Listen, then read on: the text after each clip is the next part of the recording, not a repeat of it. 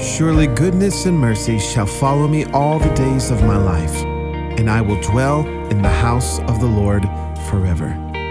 On behalf of Pastors David and Nicole Binion, thank you for joining us today at the Dwell Church podcast. For more information about Dwell Church, visit us at dwell.church. Now, let's listen to today's message. Oh, what a beautiful day, guys. Who just got just messed up during worship in the best way possible? Man, we could call it a day and head over to In-N-Out or Gloria's or something. Oh, what a beautiful day. And Pastor David, I just got to say, I too cried in first grade as well, but it lasted for like three months every day. And I may have cried when I was 21 years old and my mom dropped us off in Redding, California. I may have cried then too. So I should have kept that to myself though. oh, guys, well, good morning. It's an honor to continue uh, just speaking into the DNA of this house. I believe there's been a, uh, a paradigm shift in our culture here at Dwell. You know, we, I put it this way there's an 18 inch journey between your head and your heart. And it takes time for a revelation to get from your head to your heart. There's, there's time. There, it's almost like exercise. So I believe we have made an 18 inch journey these last 21 days. Prayer has always been a part of us, but it's, it's a part of us now. It's like the DNA, it's ingrained in our DNA. And how many of you know we, we communicate to heaven what we value by what we are willing to pay a price for. We communicate a message to heaven by what we're willing to lay on the altar. And and what fasting and prayer does, I believe, is it is almost like these lights that are flashing on a landing strip in a dark storm that communicates a message to Jesus that you can land here. You can descend here. As he looks off the balcony of heaven, where can I look? He sees this flashing light in Allen, Texas that says, We want you here. We communicate to heaven what we value through prayer and fasting. I believe that is not only a one time thing, but this is a continual thing that we will continue to give ourselves to. You know, there's there's a difference between what's in my account and what's in my possession. And I believe what prayer does, prayer is the transaction of heaven that moves what is in my heavenly account into my hand, into my possession. And I want to suggest we have a lot more in our possession now than we did 21 days ago. There's a difference. Your account and your possession. Prayer is what moves heaven from your account into your possession. You know, the standard, Jesus gives us a standard for prayer. And it's not really Jesus, it's Paul in First Thessalonians, but I believe it's Jesus through Paul. And the standard is pray without ceasing. Pray without ceasing. It's not pray when you have, you have trouble, pray when you're uh, at the end of yourself, although we should, it is pray without ceasing. And I heard a story of a pastor. He was um, living in a, in a small town, a rural town, and he was living in an older house. And in this house, his water heater was on the complete opposite side of his house than what his bedroom was at. And so he liked to take shower, hot showers in the morning, as most of us do.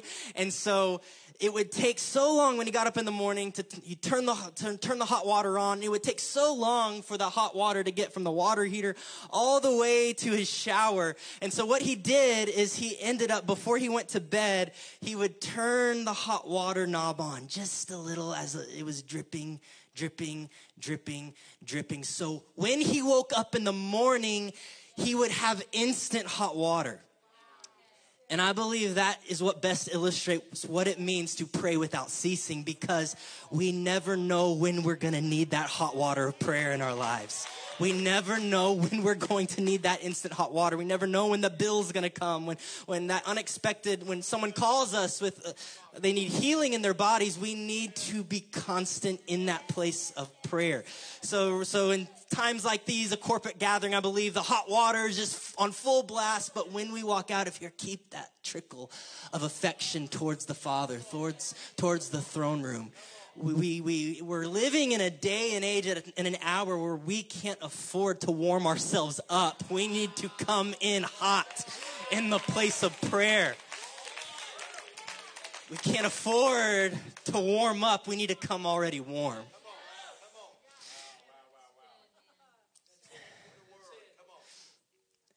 I read this uh, today, this morning. Any of you ever heard the book Why Revival Tarries by Leonard Ravenhill? I highly recommend this, this, this book. It has been one of the most impactful books on my life, but I just want to read this excerpt. No man is greater than his prayer life. The pastor who is not praying is playing. The people who are not praying are straying. The pulpit can be a shop window to display one's talents. The prayer closet, though, allows no showing off. Poverty stricken as the church is today, and this was written in the 1950s, as poverty stricken as the church is today, in many things, she is most stricken here in the place of prayer. We have many organizers, but few agonizers.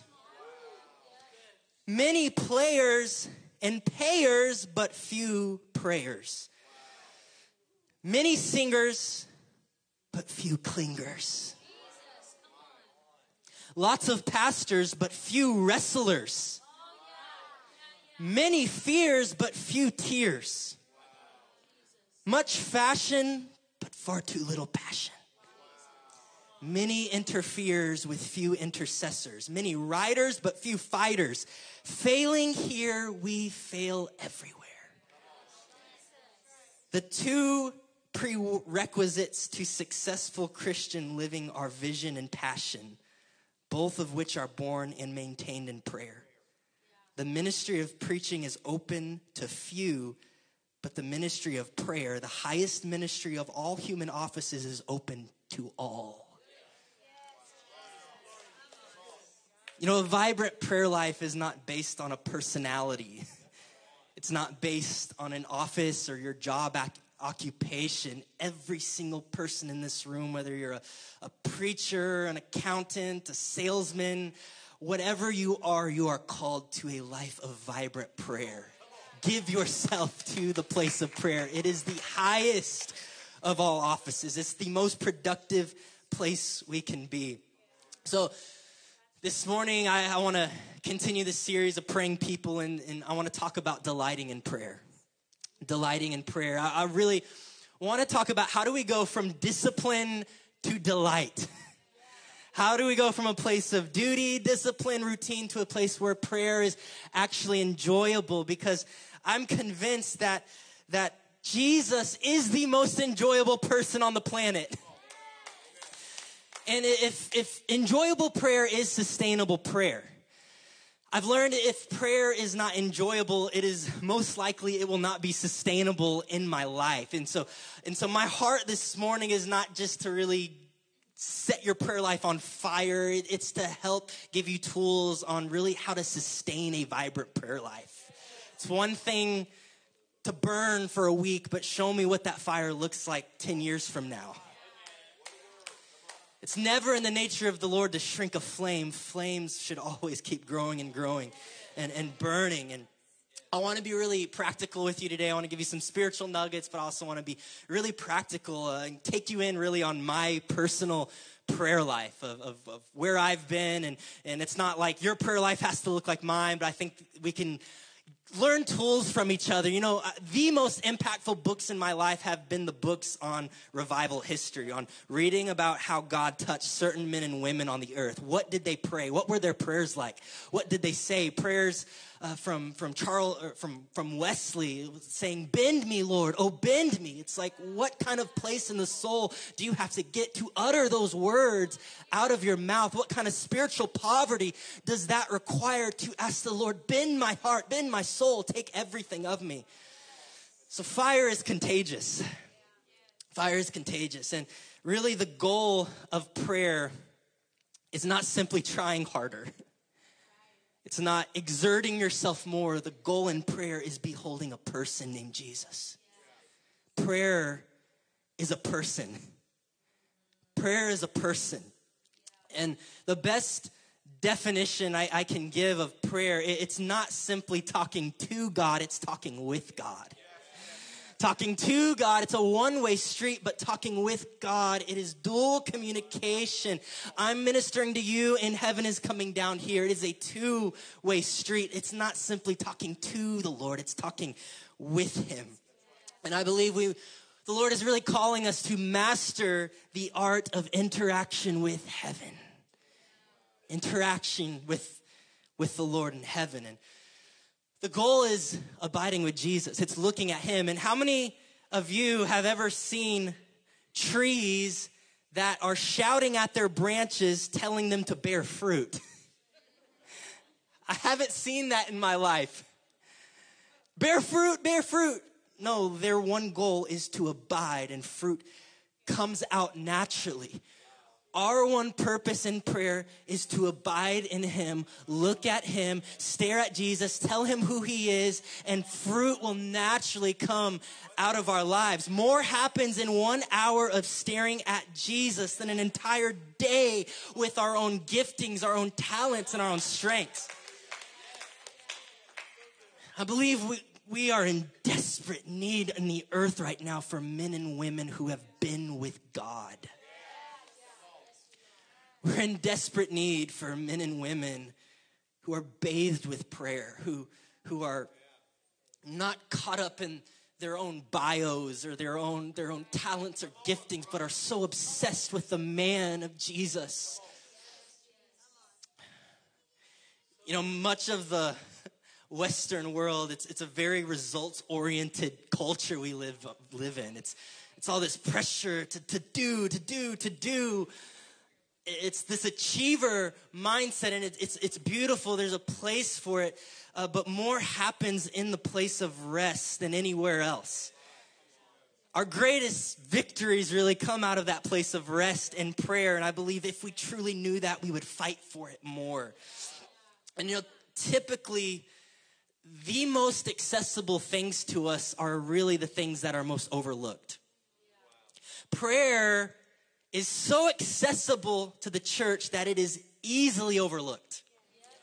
The things that are mo- most accessible to us are usually the things that are most overlooked. And, and at face value, prayer seems like the most unproductive activity. Like what? You're gonna sit around and look to G- look at him all day. What, do something. We got stuff to do. We got events to plan. We we can't just do that. We gotta do the next thing at face value, it, it looks so unproductive. And I believe there is a difference between a church that prays and a praying church. I think those are two different things. A church that prays, I believe prayer is merely the side dish to the main dish, which could be the personality of the leadership. It could be the events we host. It could be the conferences we do. It could be the sermons we do. All those are amazing things. However, they are not meant to be the main thing. They have a proper place. And the only way those things can have their proper place is if Jesus has his proper place. How does he get that? Through the place of prayer. The most, the way we can be a consistent place of presence is if we are the most consistent place of prayer. It's how we build a house of prayer. Consistent prayer leads to consistent presence, consistency. So a church that prays, it's, it's the side dish, but a praying church, prayer is not just what we do, prayer is who we are. It comes out of us. It's in our bridal DNA. It's not just something that happens once in a while. No, it's part the Lord is really flipping the script in the coming days where the only churches that will survive is the praying church. The praying church. The praying church. And in Luke 21 31, Jesus is giving an exhortation really on how things are going to heat up in the last days. We've already, we're already seeing a dress rehearsal for it right now with COVID and the wars and rumors of wars. They're talking about possibly World War III happening. It's just, this stuff will be more and more common as we get closer and closer to the coming of Jesus. So, Jesus gives us a recipe of how to handle these days, a medicine of what to do in the last days. So, I'm going to read Luke chapter 21, verse 31. It said, Even so, when you see these things happening, you know that the kingdom of God is near. Truly, I tell you, this generation will not pass away until all these things have happened. Heaven and earth will pass away, but my words will never pass away. Be careful, or your hearts will be weighed down by carousing, drunkenness, and the anxieties of life. And that day will close suddenly like a trap, for it will come on all those who live on the face of the earth. Here it is. Here's the, here's the medicine. Be always on the watch and pray that you may be able to escape all that is about to happen. So Jesus' medicine he gives for us in the end times is it's not go stock up on toilet paper and water bottles. Although that might be beneficial. it's not see how many events you could put on the calendar. It's not it's not see how much more busy you can get. It's this, watch and pray. Watch and pray. The great commodity that will navigate these turbulent days of the end times is a spirit of prayer resting on a people. What is the spirit of prayer? The spirit of prayer is when heaven begins saying yes to what you're saying. See, the fruit of intimacy with the Lord in prayer, the fruit of intimacy is impregnation. It's impregnation his burdens become my burdens. I don't know if you've realized this, parents, but it's really difficult to get pregnant by just holding hands. There's an intimacy that takes place in the place of prayer. Our burdens become his burdens. We begin praying what's on his heart, and heaven stamps its amen with our amen. That is the spirit of prayer resting on a people. Get a spirit of prayer, store oil. Store oil. Store oil. Prayer teaches prayer. You want to hear something so deep? I know it's so deep. Prayer teaches prayer. really. Uh, the best way to grow in prayer is by praying. I know that's the deepest thing you'll hear all day. prayer teaches prayer. It's the most effective way to grow in prayer is by praying. See, this season, I have listened to more sermons on prayer than ever before. I've read so many books on prayer. Prayer is just coming out my ears right now. And it should. We should do these things. However, we will not be successful in the, pra- in the place of prayer by merely hearing about it by merely reading about it. The only way you will be successful in the place of prayer is going alone, shutting your door, and being alone and talking to Him. There's no formula. Go be with Him. Go talk to Him. That's, that's it. That's the way you will grow a prayer life. Prayer teaches prayer. See, prayer is not this robotic, mechanical list we get through. I see prayer more as a, a river that we navigate. And the only way we will learn to navigate a river is by just jumping in the river.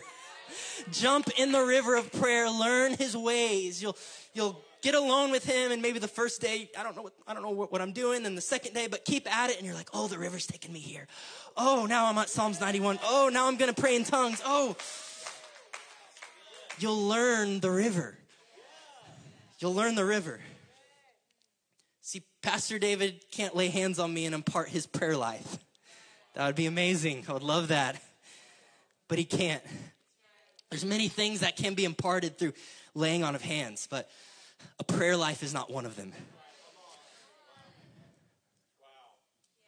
He can't lay hands on me and impart his intimacy with Jesus. Only he will be able to take that before heaven. I can't lease his anointing. Build a prayer life. Build a prayer life. The fire of God I learned in my life, it's it's not a luxury, but it's a responsibility. It's something that I steward. It's something that I that I tend to. I, I, I at, at this age, I realize there's too much at stake. I can't afford one day with a cold heart towards Jesus.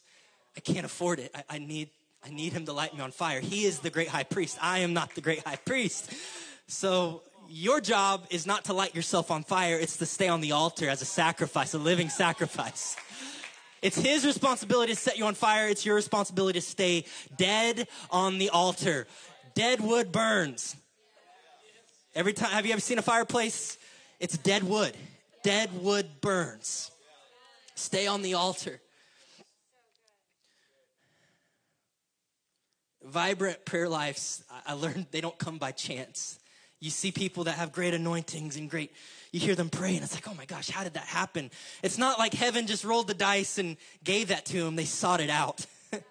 and this is available for everyone. Vibrant prayer lives, they're available for every single person in this room. And I believe in this hour, God is not looking for those who are most talented or those who are most gifted. He's looking for those who say yes most consistently to his face. He's looking for the yes. We've had talent. Talent and gifting are amazing. However, if there's not the kiss of heaven on it, I don't want it. Give me purity over gifting any day. I'll take it. I don't care what it sounds like. If it's pure, I want it. So, contending for a, a culture of prayer, it's, it's not a luxury for us as a house, it's a responsibility. I just want to give you a measure of this responsibility. As Pastor David says, bear the weight of glory as the carriers of the ark. Everyone in this room, we are carriers of the glory. Ian Bounds said this no erudition, no purity of diction, no width of mental outlook, no flowers of eloquence, no grace of person can atone for a lack of fire. Prayer ascends by fire. Flame gives prayer access as well as wings, acceptance as well as energy. There is no incense without fire, no prayer without flame. There's another quote. There was a man named Martin Boos. He led a revival in Germany, and it was said of this Before the great revival broke out, Martin Boos spent hours and days and often nights in lonely agonies of intercession after when he preached, his words were as flame and the hearts of the people as grass. It's the flame of prayer. How many of you are uh, rockers when you pray? I call them rockers, yeah. I'm a, I'm a rocker when I pray.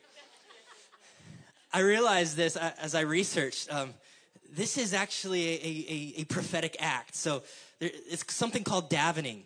And King David uh, speaks of this in the Psalms as, as he would meditate on scripture. He would lean back and forth. And if you see videos of Jews at the Wailing Wall, you'll see him going back and forth. And it's really a practice called davening. And one Jewish literature, literature piece says that davening occurs because you are mimicking a flame on a wick on a candle.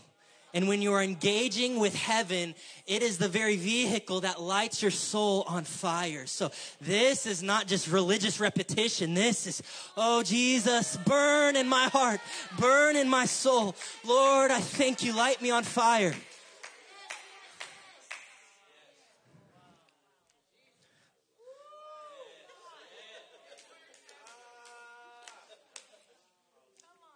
I'm not suggesting you have to do that, but it might be a good idea. Let's try it.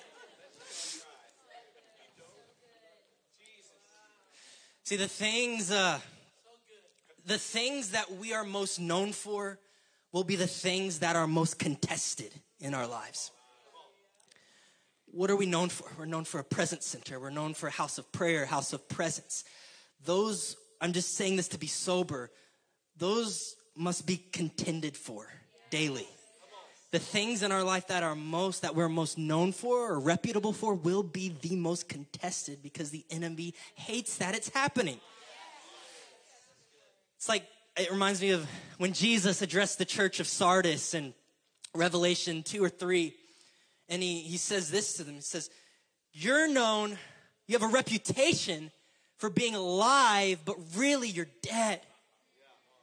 I can't think of anything more, more painful to hear that, that Jesus is telling this church that, hey, your, your, your Instagram bio says you're alive. Your website says you're alive. Your, your, your, your language is the right language. You have the right stuff. But when I cut you open to the core and look at what's really going on and here, it is not measuring up to the reputation around you. And it's very possible for that to happen. May it never happen here, though. How do we stop that from happening? Keep yourself on the altar. Keep the fire burning. Dead wood burns. May we be professionals at dying to ourselves. Keep the fire burning.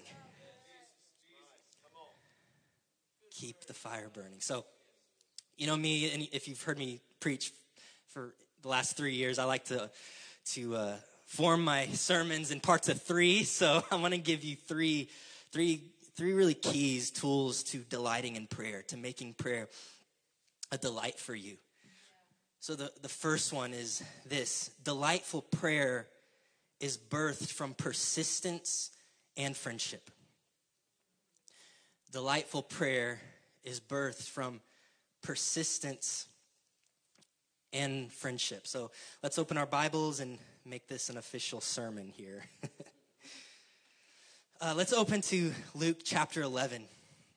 Luke chapter 11, and I'm going to read in verse 5. So, Pastor David taught last week on the Lord's Prayer. So, when you're reading scripture, it's so important to understand what takes place before and after the scripture you're reading. So, what I'm about to read right now is what happens, what Jesus says directly after that Lord's Prayer of teach us to pray.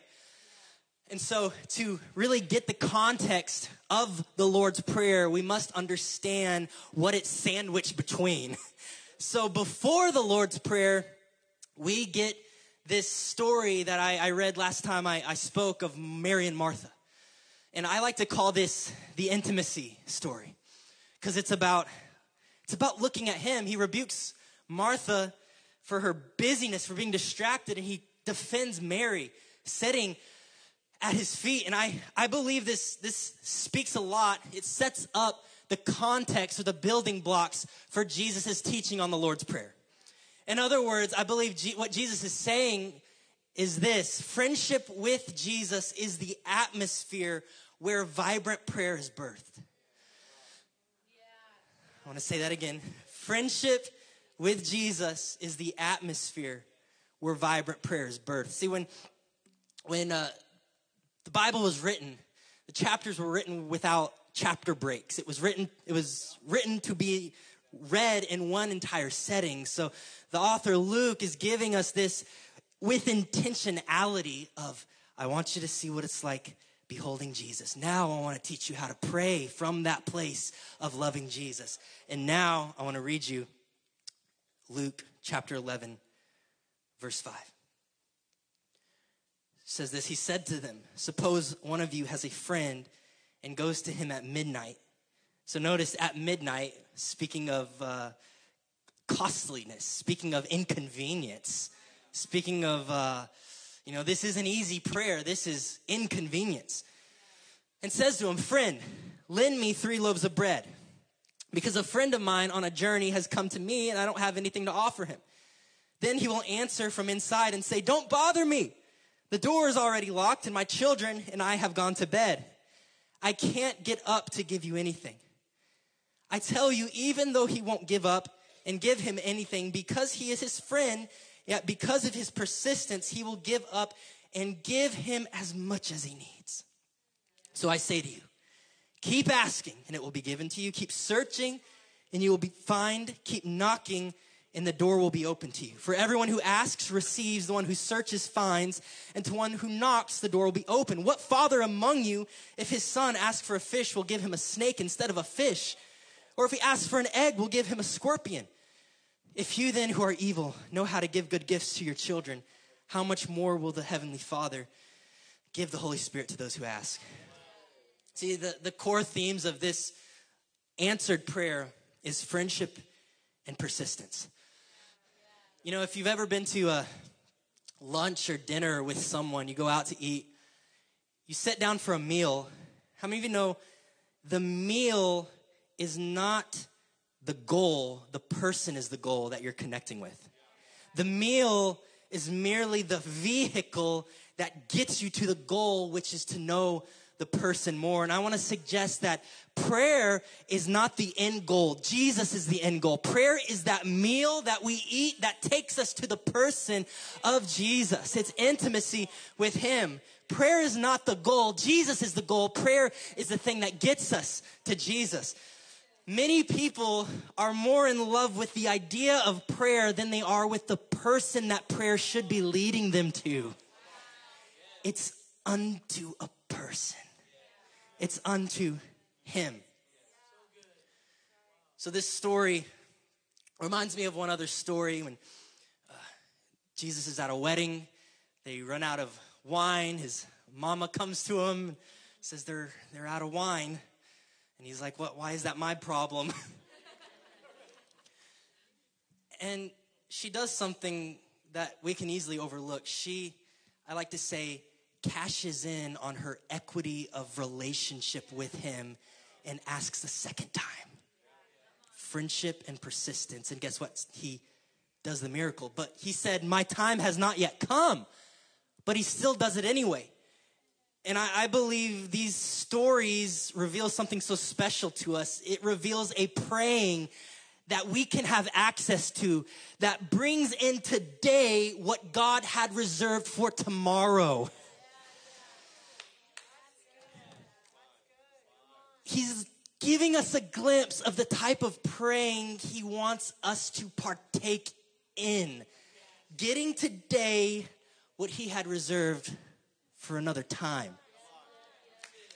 See, many of us, we have this mentality of prayer that it's really just soaking in a holy hot tub all day and not doing anything. And there are seasons for that.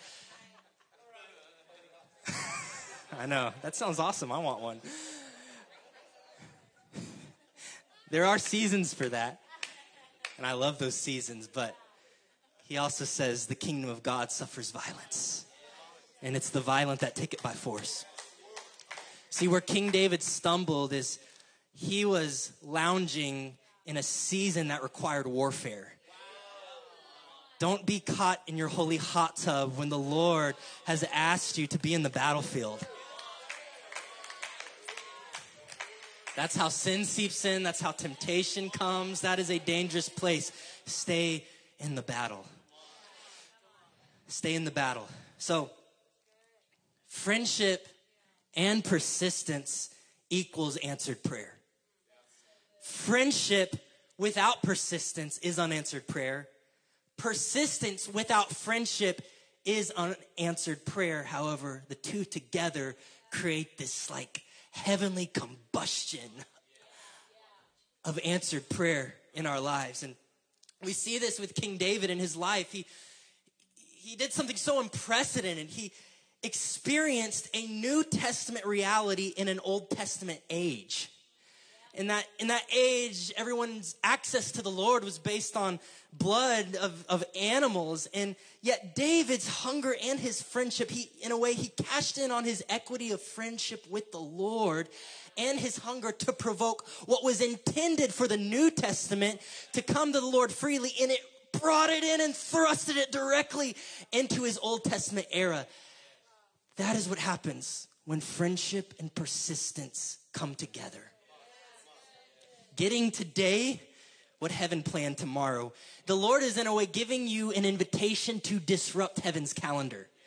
Dallas doesn't need revival next year, it needs it now. I don't need that job tomorrow, I need it now. I don't need that next week or next month. It has to come today. Lord, you said, remember when you touch, remember our friendship. Remember what we've been through. Remember our history. I'm going to ask and keep asking. I'm going to seek and keep seeking. And I'm going to bombard heaven until I walk away with a limp. Persistence. Change heaven's calendar. Cash in on your equity of friendship with Him. You know, I've, I've become increasingly aware of not what happens when I pray, but what happens when I don't pray. James 4 2, you can put that up. Says, You desire, but do not have, so you kill. You covet, but cannot get what you want, so you quarrel and fight.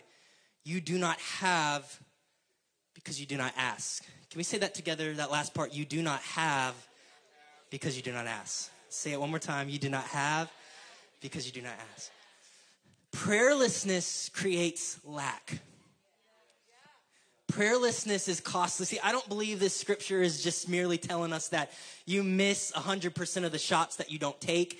I believe it's saying that, but I believe there's a deeper, deeper revelation in this that when you don't pray or have this lack of prayer in your life, there's actually this spiritual deficit and bankruptcy and barrenness that starts growing in your soul you don't have. You're lacking because you don't ask. You're barren because you're not praying. Ask and you'll be filled. Ask and you shall receive. Jesus said in Matthew 26, 41, watch and pray so that you will not fall into temptation. The spirit is willing, but the flesh is weak. I am most vulnerable to sin and temptation when I am most cold in the place of prayer. Prayerlessness is costly. If prayerfulness keeps me from temptation, then prayerlessness makes me vulnerable to temptation. It's time we build equity in heaven. I've heard it say, said before that many people have no interest in heaven because they have so little invested there. It's time we make investment in eternity. Invest in eternity. Invest in gold. Buy oil from Him. Buy gold from heaven. I'm speaking in analogies, of course, but buy gold from Jesus in the place of prayer. Those are the only things we'll be able to take that will survive the fire when we stand before Him. It's not our jobs, our accomplishments. It's what did we build in the prayer room. Live with eternity in mind when you pray. Live with eternity in mind. So the second thing is number two, pray with protocol. See, I, I don't believe the Lord's Prayer is this literal prayer we must pray every day. I believe it's more so a blueprint or a set of values that should shape our daily prayer. So the first line of the Lord's Prayer is, Our Father, hallowed be your name. So notice the first line of the Lord's Prayer is about acknowledging who He is and where He is.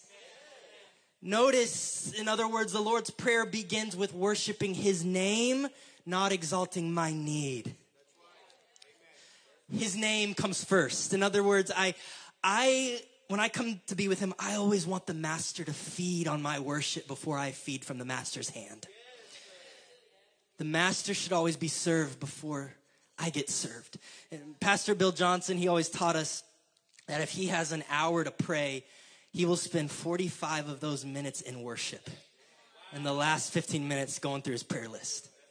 Why? Because if if I go to the Lord first with my needs and my prayer list, it's like I'm kind of hitting a ceiling. Nothing's nothing's really happening. But if I go with awareness, it's almost like a boiling point of heaven and begin exalting who he is and loving him, then I have this boiling point of prayer. And then finally, when I get to my list, my list doesn't even look as big as it did when I first started because he took care of it.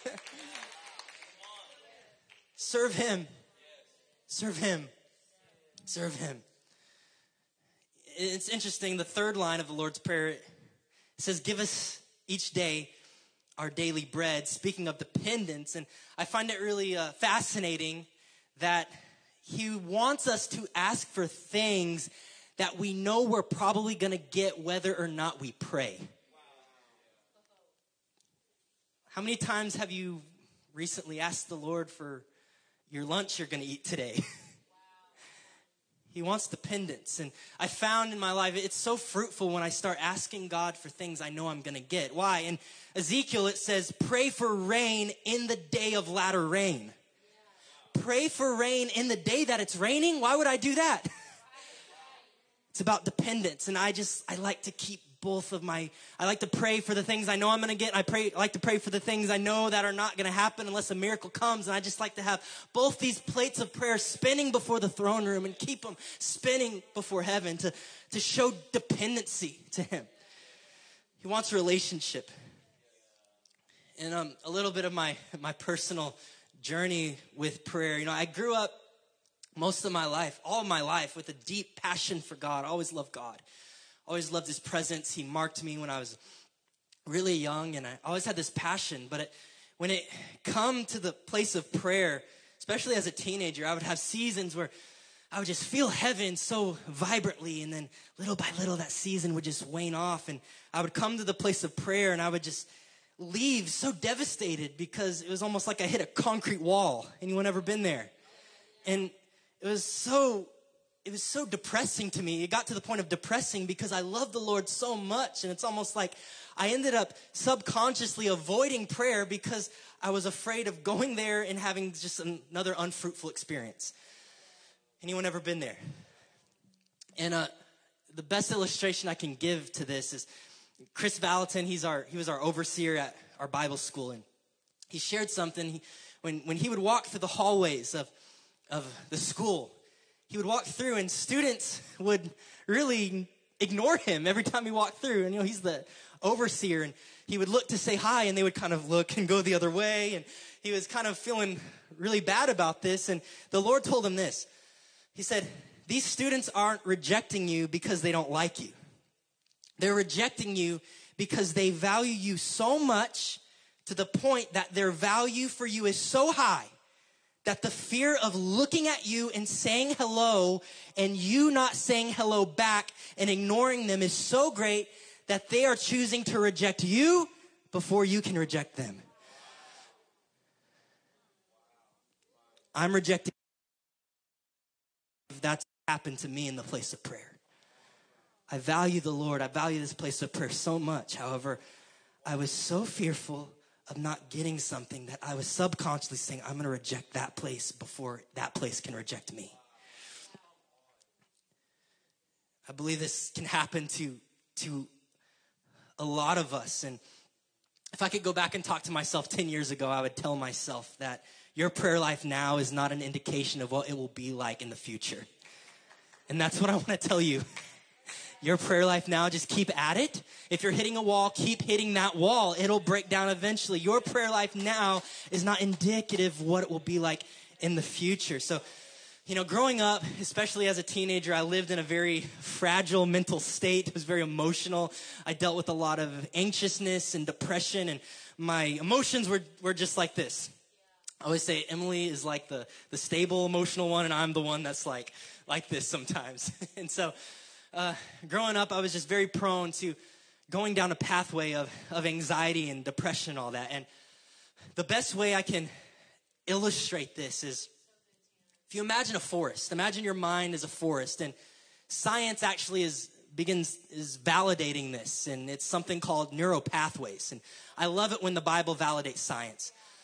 So your mind, picture it as this forest. And in my mind, when I was a teenager, in this forest of my mind, I had on the right this five laned highway that led to anxiety, depression, torment, and I could go down. It was just easy. It was easy access, five lane highway. And on the left, I had this small, tiny little path covered in trees and bushes on my pathway to hope, freedom, peace, and joy.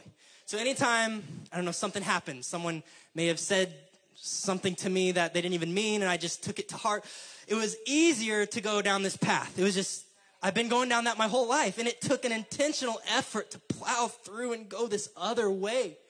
And, you know, there were seasons where I would go to youth conferences or something, and, you know, the Lord would really clear this path out for me. It'd be really easy. And then I didn't have the wherewithal within me to, to maintain this path. So eventually, I'm going back here. when I was about, I don't know, 21 years old, I had the most radical encounter with the Lord that I've ever had in my life. And it was almost like He set this nuclear bomb on this pathway to His presence, this pathway of peace, joy, freedom. And I would go down it every day. It lasted for about six months. And little by little, life just started happening disappointment, discouragement, loss, just pain happens in life. And, and I remember one day waking up and I felt like, okay, it's over. That season's over. I'm going to just wait for my next encounter. I'm going to wait for my next prophetic word. I'm, I'm going to lay in bed today and just wait. This is a sad day. I'm just going to wait. I know. It's a pity party at its finest. yeah, we've all been there. so I was actually listening to a sermon by Pastor Bill Johnson, and Jesus speaks through pastors. And so I, I heard him say this. He said, he said, you are responsible for your own mental health. He said, stop waiting on your next prophetic word. Stop waiting on your next encounter. Get up and get in the place of prayer. And this thing, this, this otherworldly thing just rose up in me. And I, I could see every prophetic word I've ever been given, and the Lord almost saying, These words are contingent on how you respond to me in the place of prayer. Take responsibility. So I got up and didn't feel like it, didn't feel anything, and I, I didn't know where to start. I was like, okay, I know First Timothy says, use your prophetic words as weapons to wage warfare. So I'm going through warfare right now, so I think that might be a good idea. So I have my, my, my most radical encounters, prophetic words recorded on my phone. So I got my earphones in and I listened to them. I listened to the one, the, the, the word I got when I was seven years old. I listened to it. Oh, wow. It's not enough to just listen to it once. I need to listen to it again. Oh, oh, oh, I remember. Yes, I remember. And then I listened to the, the time he marked me when I was 15 in a youth conference. Oh, Oh my gosh, remember how sweet your presence was. I remember Jesus. And then I would listen to the one when he marked me when I was 21. Oh my goodness. I have history with you. I have history with you. See, if you make history with God, he will make history through you. So it wasn't enough just to listen to it. I started, I felt this urge in me. I need to say this out loud. I need to pray this back to him. It says angels respond. They give heed to the word of the Lord. They act. They, they, they understand there's a scent or a fragrance on these words. They recognize that this originated with the throne room, so we must act on it. So I didn't just listen to it. I began praying it. Lord, I thank you. You said this over me. Thank you for that time you touched my soul when I was so dead. Thank you. Over and over, saying it out loud. And little by little, the darkness was lifting. So I, I, I said these prophetic words and then I began thanking him. Have you know, thanksgiving and praise are the most consistent ways to getting an audience with God. So, Lord, thank you for that encounter. Thank you that you touched me like that. And Lord, I make agreement with who you are. You are perfect. And I, I wouldn't just tell him that he was perfect. I was trying to be so specific. Lord, how are you perfect? Your voice is perfect. How you speak to my soul is perfect. Your hand is perfect because your hand touches me. Try to be as specific as you can. So much power happens when you pray God's word back to him. Get your encounters, get your prophetic words, and talk to God about them. I know that sounds so elementary, but do it. It'll give you so much breakthrough. So, thanksgiving and praise. And after I got through with that, I felt like I just plowed through this path that was once so difficult. And so I woke up the next day, there was the darkness again looming over me. Okay, I'm going at this again. Let me listen to my prophecies. I need to listen to again. Okay, two times, three times, four times. I need to pray them out loud. It was almost like he had me in a, in a, ministry school alone in my apartment in McKinney.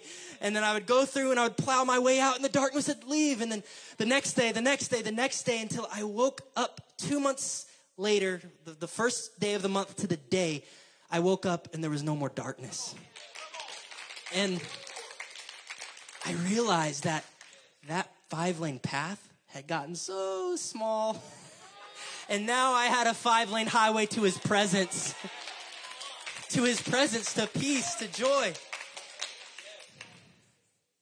Philippians 4 says, Rejoice in the Lord always. I'll say it again, rejoice. The Lord is near.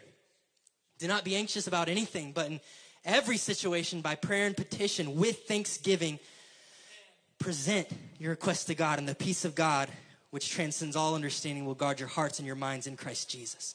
Prayer is the plow that pushes you to a place of mental health.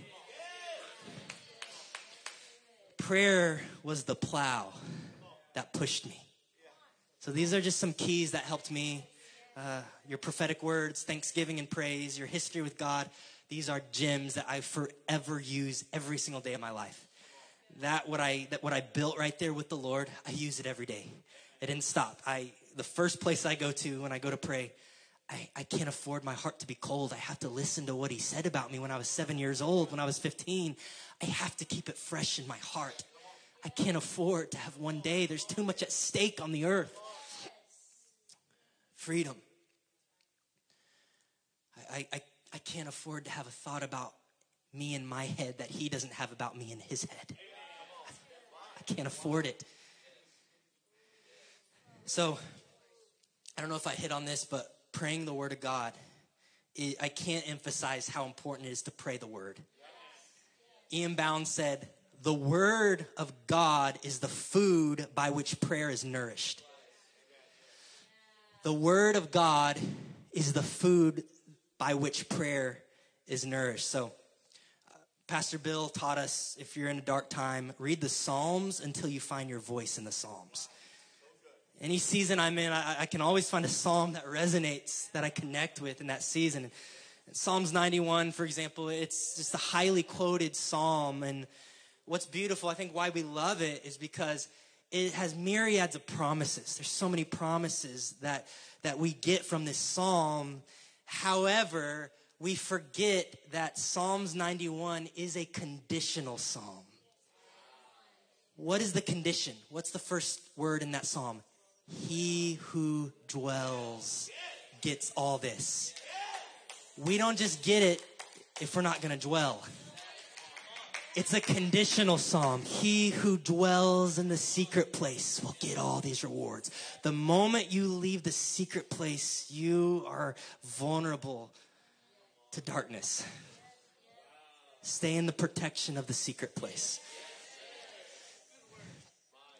Last thing I want to say, and uh, I, I'll close with this. We could get keys up. Number three is pray with a price.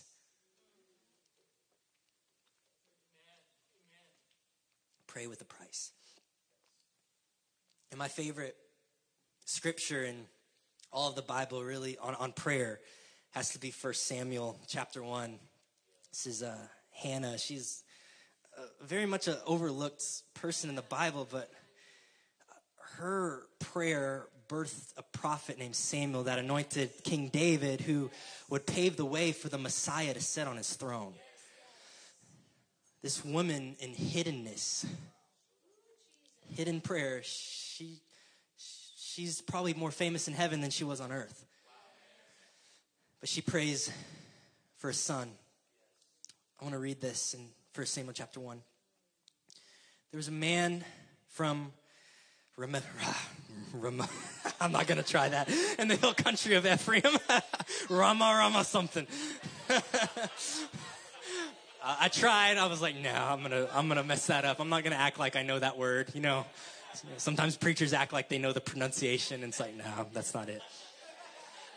there was a man from a place in the hill country of Ephraim. His name was Elkanah, son of Jeroham son of Elihu, son of Tohu, son of, okay, let's just go on. he had two wives, the first named Hannah, the second Peninnah. Peninnah had children, but Hannah was childless. This man would go from his town every year to worship and to sacrifice to the Lord of hosts at Shiloh, where Eli's two sons, Hophni and Phinehas, I'm working today. We're, we're the Lord's priest. Whenever Elkanah offered a sacrifice, he always gave portions of the meat to his wife and to each of her sons and daughters, but he gave a double portion to Hannah, for he loved her even though the Lord had kept her from conceiving or closed her womb, and her rival would taunt her severely just to provoke her because the Lord had kept Hannah from conceiving. Whenever she went up to the Lord's house, her rival taunted her and the, this way every year. Hannah wept and would not eat. Hannah, why are you crying? Her husband said. Why won't you eat? Why are you troubled? Am I not better than your ten sons? Hannah got up after they ate and drank. Eli the priest was sitting on a chair by the doorpost. You never know who's watching when you're praying desperate prayers. The priest was watching. It says, deeply hurt, Hannah prayed to the Lord. Deeply hurt, Hannah prayed to the Lord. Deeply hurt, Hannah prayed to the Lord. See, pain will, will either push us from his presence or to his presence in a deeper way. It's, it's gasoline on the flame of prayer in our lives. Pain. Pain, if we funnel it correctly. It's gasoline on the fire of prayer. She wept with many tears. Making a vow, she pleaded, Lord of hosts, if you will take notice of your servant's affliction, remember and not forget me. Give your servant a son, I'll give him to the Lord all the days of his life. His hair will never be cut. While she was praying in the Lord's presence, Eli watched her lips. Hannah was speaking to herself, and although her lips were moving, her voice could not be heard. Eli thought she was drunk and scolded her. How long are you going to be drunk? Get rid of your wine. No, my Lord, Hannah replied. I am a woman with a broken heart. I haven't had any wine or beer. I've been pouring out my heart before the Lord. Don't think of me as a wicked woman. I've been praying from the depth of my anguish and resentment. Eli responded, Go in peace. May the God of Israel grant you the petition. So, verse 5 says, The Lord kept her from conceiving. And in other words, what I believe God was doing was eliminating all of Hannah's options so that he would be her only option. So that when you do get the breakthrough, your breakthrough will not become God to you. See, I've learned in my life when the Lord is setting me up for my greatest answered prayer, He will typically begin by removing all my options from me. He will cut away and purge my heart from hoping and trusting in anything that isn't Him. There's a story of a man, uh, his name was George Quam, and he got in an accident when he was seven years old. He lost his hand in a train accident, and he had this athletic drive to him. He loved sports, so he took up this sport called handball. If you hear the title handball, you would think you would need both your hands to play this, this sport. He only had one hand. And George Quam ended up being the best handball player in the nation's history. He didn't lose a match. He won every championship, and he had an invitation to the White House to meet with President Herbert Hoover. And he had this quote. Said, Handball has been the vehicle by which I won my way out of darkness and despair. I don't believe that having one hand has been a handicap. Everyone is given more natural ability, equipment, and talent than we will ever use. Success is not going to be determined by what you have to work with, but how you use what you have. True prayer begins where we end. Deeply hurt, Hannah prayed to the Lord. He became her only option.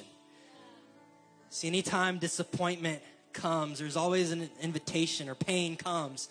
There's an invitation that Hannah could have had to reduce her revelation of the goodness of God down to her own lack of breakthrough.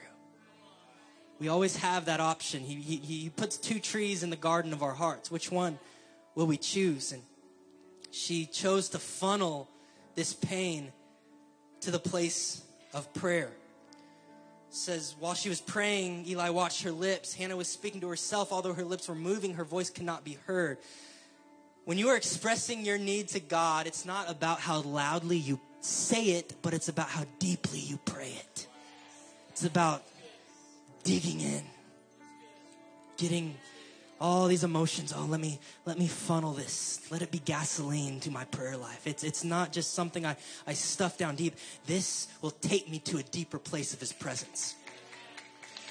See, there are depths and realms of the presence of God that can be found only through the place of the valley of shadows. There are depths and realms of his presence, of his face, that we can only find through the place of darkness. Count it a blessing when God becomes your only option. The loudest prayer in heaven was the most silent prayer on earth. Her lips moved, but no one heard it. Hannah prayed with a price that marked heaven. I always like to, to say this that her deep matched heaven's deep. See, in heaven, God wanted to birth a prophet on the earth. On earth, Hannah wanted to birth a son.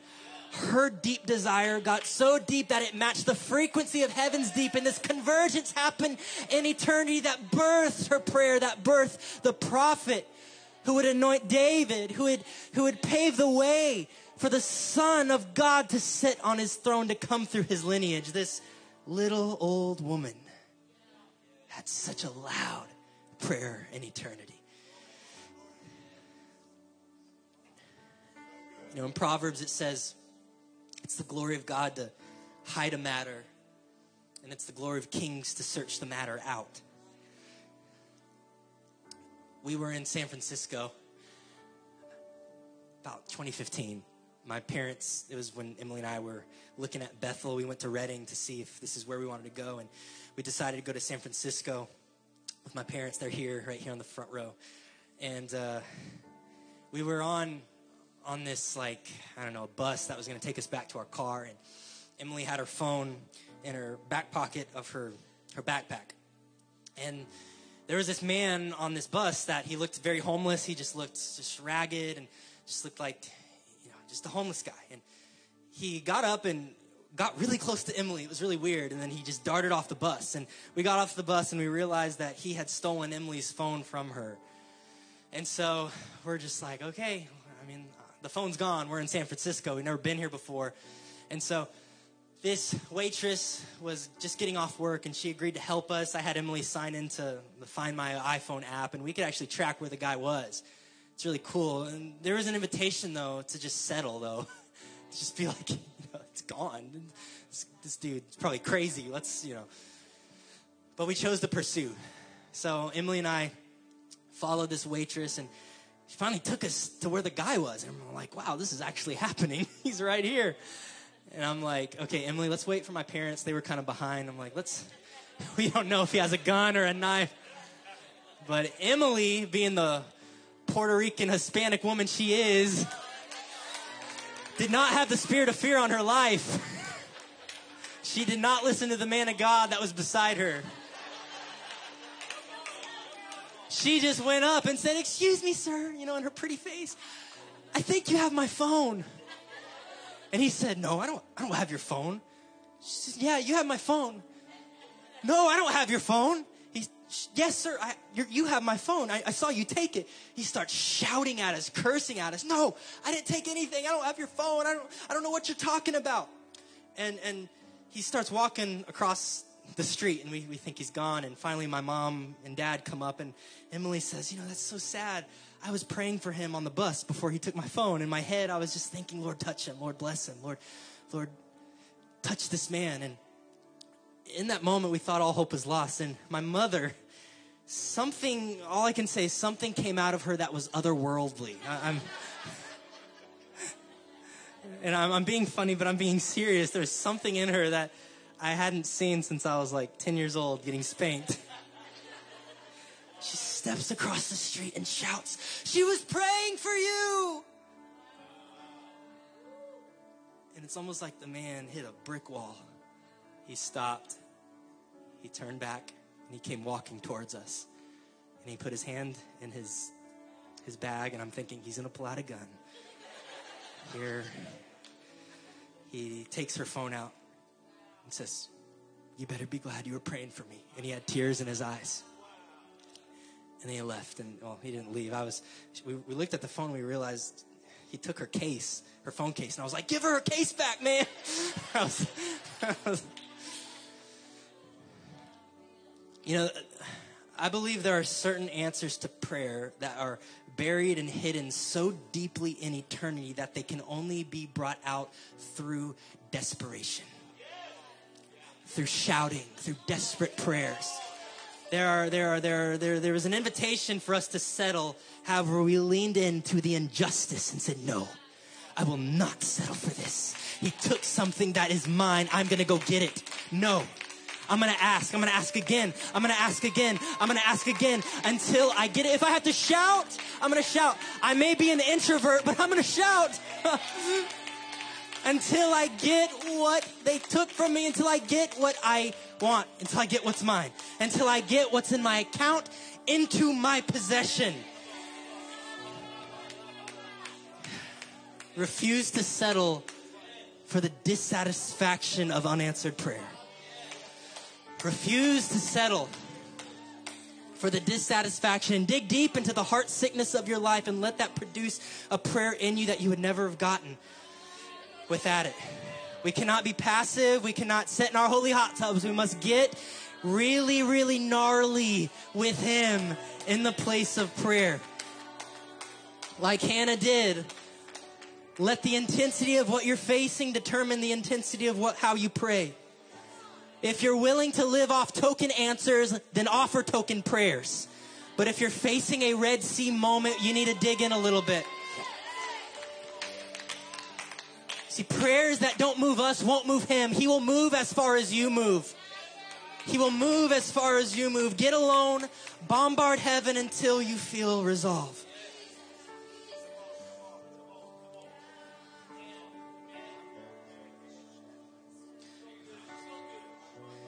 I want us to get up in a posture of prayer, but as we're doing that, I just want to read this one last thing. It was said of Kathryn Kuhlman, she manifested the power of the Holy Spirit wherever she went. No matter how large or how small a building was, sinner or saint always knew when Miss Coleman entered the building because the whole atmosphere seemed to change. Her life was a commitment to prayer. Traveling constantly, she prayed continuously. Before her meetings, her staff relates that Miss Kuhlman could be seen pacing back and forth, head up, head down, arms flung in the air, hands clasped behind her back, with face covered in tears. And Oral Roberts tells us that the intensity of her prayers, it was like they were talking back and forth to each other, and you couldn't tell where Kathryn started and the Holy Spirit left off. It was oneness. I want us all just get in a place of prayer. If that's on your knees, if it's against the wall, if it's make your own tent of meeting right now. Make your own tent of meeting. And I want I want us to allow the emotions that you're feeling, the the pain, the heart sickness of unanswered prayer, dig deep into it. Take a moment, dig dig deep into the heart sickness of your life and begin crying out from that depth of anguish, that depth of pain. It said when Jesus was in Gethsemane, in his agony, he prayed more earnestly. So, Lord, in our agony, in our pain, we pray with greater fervency, with greater fire. Lord, we refuse to settle for the barrenness of unanswered prayer. Lord, you said, ask and keep asking. So, Lord, we are asking. We're bombarding heaven with costly praying, with costly prayers. And Lord, we pray for heaven to come, heaven to come, heaven to come. In Jesus' name, let's take a few moments. Let's lift our voices. Let's lift our voices all over this room. Thank you for joining us today at the Dwell Church podcast. For more information about Dwell Church, visit us at dwell.church.